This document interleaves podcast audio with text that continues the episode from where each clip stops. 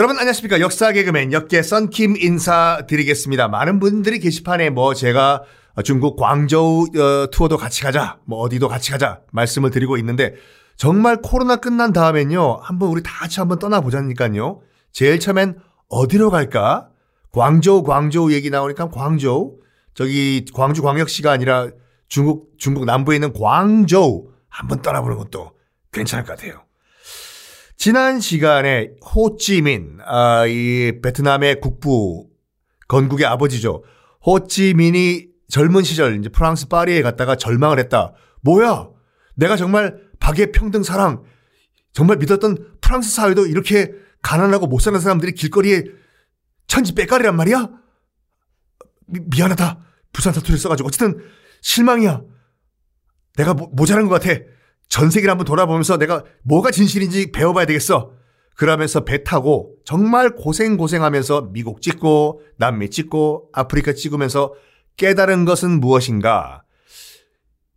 어딜 가도 이 계급과 착취는 존재한다. 이거를 깨달았다고 말씀드렸지 않습니까? 그러면서 점차 그 마르크스의 공산주의 사상에 물들기 시작했다고 하는데 어 앞으로 쭉쭉 얘기하면서 공산주의 얘기가 나올 거예요. 일단 단도직입적으로 말씀드리면은 뭐가 좋다 나쁘다가 아니라 일단 공산주의는 망했어요. 사회주의는 소비에트 아, 연합 소, 소련이 망하면서 망했는데 그러니까 이 당시에 그 어 뭐 칼 마르크스도 그렇고 호찌민도 그렇고 체 게바라도 그렇고 지금의 관점에서 보면 보실 보면 보면 안 돼요, 솔직히요. 그 당시만 하더라도 대안이 없었던 상황에서 착취를 당하고 사람들이 그나마 대안을 줬던 사상이 뭐 칼 마르크스의 공산주의 사상이었거든요. 거기에 눈을 돌릴 수밖에 없었어요. 대안이 그거니까. 그런 관점에서 바라봐야 되는데 일단 들어가기 전에 잠깐 공산주의가 뭐고 사회주의가 뭔지 헷갈리시는 분들이 계시거든요.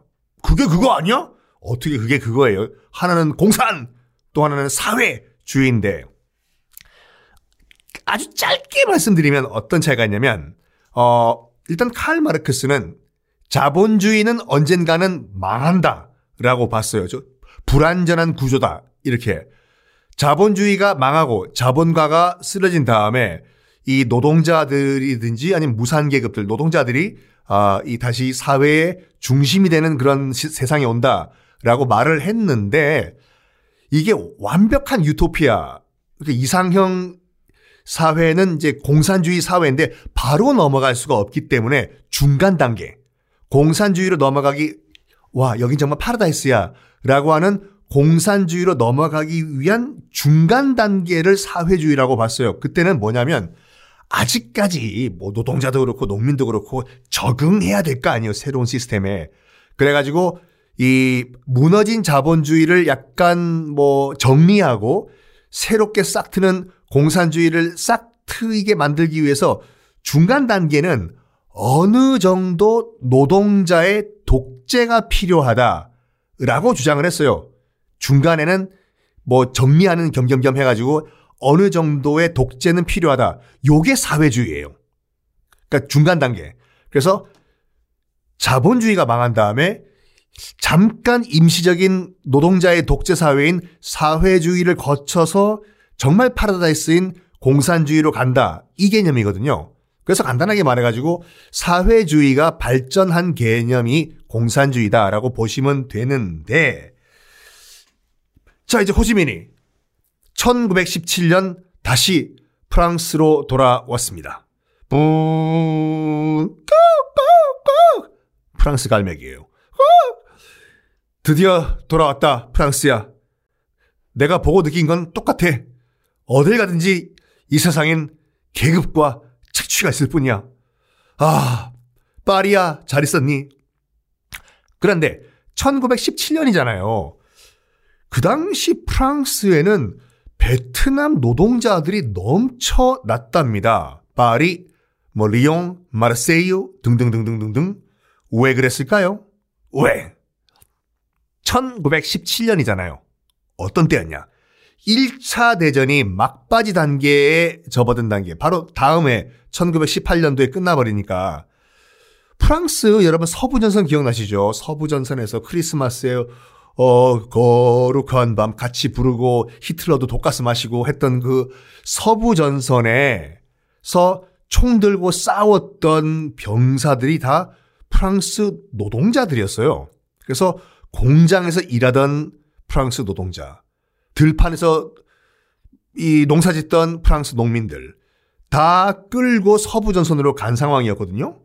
당연히 프랑스 공장에서 일할 사람들이 없었던 거죠. 노동자들은 다 서부 전선에 총 들고 나가가지고 싸우는 상황이었기 때문에 그 빈자리를 누가 채웠냐? 바로 베트남인들이 다 채웠답니다. 그래가지고 일 차 대전이 진행됐던 프랑스는 여기도 포호와 저기도 포호와 베트남 노동자들로 가득 차 있던 상황이었는데, 딴딴 이 와중에 천구백십팔 년 일 차 대전이 딱 끝나버렸네. 어, 어떤 분은 제가 이렇게 기억나시죠? 이런 말하면 굉장히 기억이 안 난다고 하시는데요. 괜찮습니다, 여러분. 다시 처음부터 들으시면 되죠. 일 차 대전 천구백십팔 년도에 끝난 다음에 어, 이 파리에 있는 베르사유궁 거울의 방에서 독일이 굴욕적인 항복 서명을 하지요. 어, 또 기억나는 게 뭐가 있냐? 그 당시에 이제 일 차 대전 때 독일군 연락병으로 일했던 청년 아돌프 히틀러가 어 빠득 빠득 빠득 너희들이 우리 독일 제국을 멸망시켜 내가 혼내줄 거야. 떼찌 떼찌 복수의 칼날을 갈기 시작했대도 했다. 그것도 요때고, 이런 역사의 소용돌이 한가운데의 파리에 호찌민이 딱 있었던 거죠. 그때 바르세유 궁에서 이제 파리 강화 조약, 독일한테 이제 받을 거 받아야 될 거 아닙니까? 연합국 측이.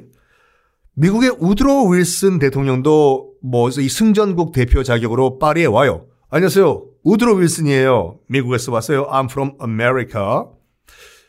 이 우드로 윌슨 대통령, 우리도 국사 시간에 많이 배웠죠. 민족 자결주의. 아, 그거 하셔야 돼요, 여러분들. 민족 자결주의. 국사 시간에 다음 중 민족 자결주의를 제창하신 분은 누굴까? 일 번 우드로 윌슨, 이 번 뭐 심영래, 뭐 이런 식으로 나왔는데, 우드로 윌슨 대통령 민족 자결주의 이거 가지고처럼 솔직히 말해가지고 우린 이렇게 배웠거든요. 삼일 운동이 촉발됐다. 여기에 자극을 받아가지고 어, 민족 자결주의, 일단 멋있죠. 이름 자체는.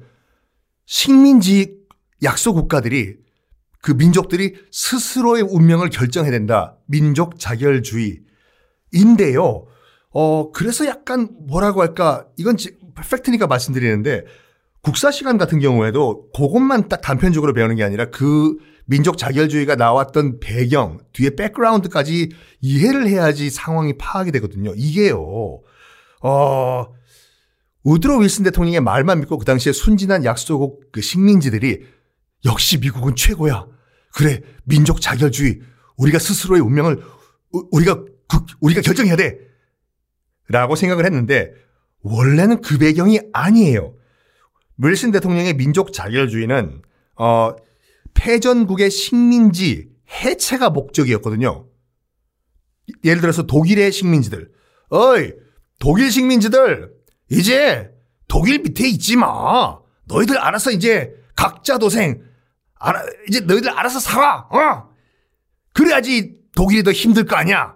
우리 목적은 독일이 더 힘들게 만드는 거거든. 이게 윌슨 대통령의 민족 자결주의의 원래 취지예요. 그거를 이 전 세계에 있는 약소국, 순진한 약소국들이 그 저건 우리 얘기야. 그래. 어, 우리 운명은 우리가 결정해야지. 그 중에 하나가 조선이었었죠. 삼일 운동도 이 윌슨의 민족 자결주의에 영향을 받아가지고 시작이 됐고, 이거를 그 당시에 파리에 있었던 호찌민도 너무 감동적으로 받아들였어요. 그래, 저거야 바로 미국은 우리 편이 돼줄 것 같아. 그렇지, 이 약소국의 운명은 약소국이 결정한다. 민족 자결주의 얼마나 좋아. 자, 이 프랑스에 와 있는 우리 베트남인들이여, 우리 다 같이 지금 파리에 와 있는 우드로 윌슨 대통령을 만나가지고 우리 베트남의 독립을 한번 요구해 봅시다. 좋습니까? 신짜오, 신짜오. 이래서 호찌민이 윌슨 대통령과 만납니다. 파리, 프랑스에 있는 베트남인의 대표 자격으로 우드로 윌슨 대통령과 만나는데, 이게 그 베트남은 프랑스 식민지잖아요. 아까도 말씀드린 같이 민족 자결주의는 패전국 독일 식민지를 해체하기 위한 목적인데 승전국인 프랑스 식민지를 해방시켜줄 리 만무하죠, 미국이요. 그래가지고 무시를 해버려요, 윌슨 대통령이 계속. 저기요, 윌슨 대통령, 우리, 아니, 당신이 민족 자결하라며요. 주의하라며.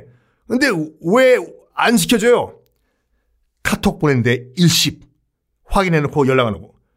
아니, 윌슨 대통령이 분명히 내 메시지를 확인했는데 왜 연락이 없지? 이렇게 무시를 합니다. 여기에서 호찌민이 다시 한번 절망을 했다고 하죠. 결국 미국도 한통속이었어. 이런 식으로. 특히 이제 베트남인들이 정말 절망, 절망을 한 게 뭐냐면 뒤통수를 맞았어요. 일 차 대전 때 아, 프랑스 편에 서서 싸워주면은 좀 봐준다고 했거든요. 어, 급하니까 프랑스도.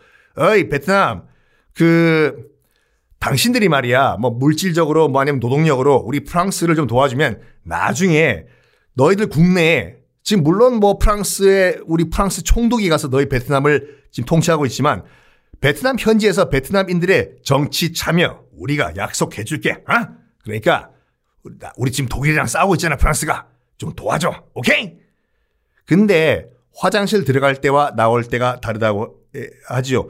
전쟁 끝나자마자 무슨 약속은 약속, 약속! 세금 폭탄을 더 때려버려요. 베트남에. 왜냐면 프랑스도 여러분 아시다시피 일 차 대전에서 승전국이지만 말이 승전국이지 완전 너덜너덜너덜너덜너덜너덜너덜너덜 피해가 어마무시했거든요. 그러니까 복구를 하기 위해 가지고 프랑스에서 세금을 올릴 수는 없지 않습니까? 그러면 난리가 나니까 식민지인 베트남에서 세금을 왕창 뜯어버려요.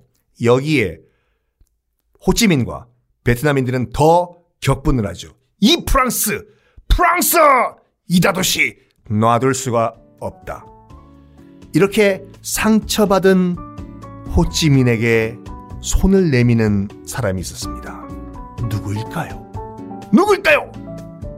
다음 시간에 공개하겠습니다.